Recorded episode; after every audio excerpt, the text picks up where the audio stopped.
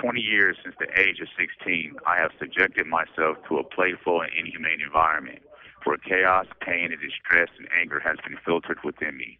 I have voluntarily stranded myself in a hollow void landscape where self perplexity and the unpredictable people around you are your daily enemy.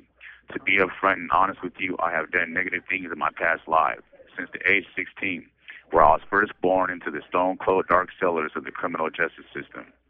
Since my days of youth, I was supposed to be enjoying my high school years, focusing on my education and participating in athletic sports. But instead, I chose to do other things, such as initiate violence, causing pain along with a high volume of misery to others, where my mind and motive had only one focus, victimizing others. And I was completely guilty and wrong for all the trials of grief and hurt I have served to others. And if I could rewind the face of time, I would have had changed a lot of negative things I did and turned them into something positive and productive. I most definitely would have had conducted myself like a normally functioning human being. But the nature of life does not allow anyone to alter or rewind the, ch- the time to change all the negative things they did, but to move forward step by step, where there is progress with the potential to prosper.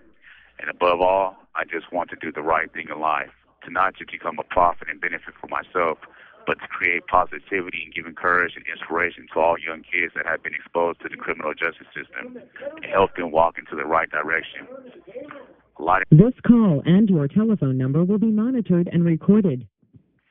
A lot of kids at very young ages are exposed to bad environments where poverty, drug infested neighborhoods, and violence and contributes mostly from gang affiliation throughout a toxic and unsafe community.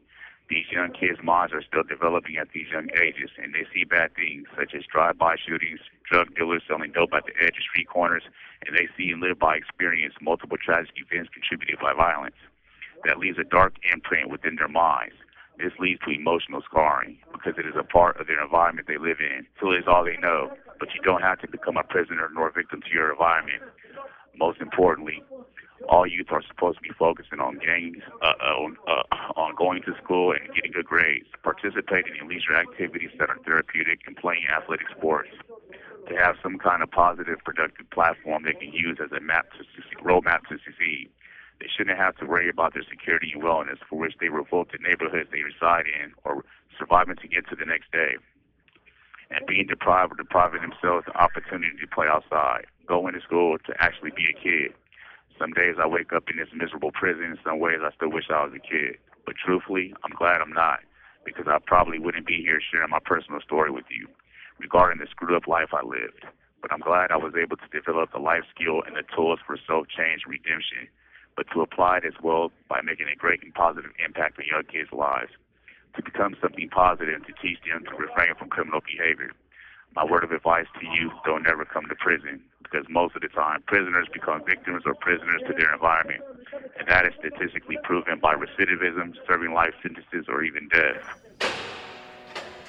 These commentaries are recorded by Prison Radio.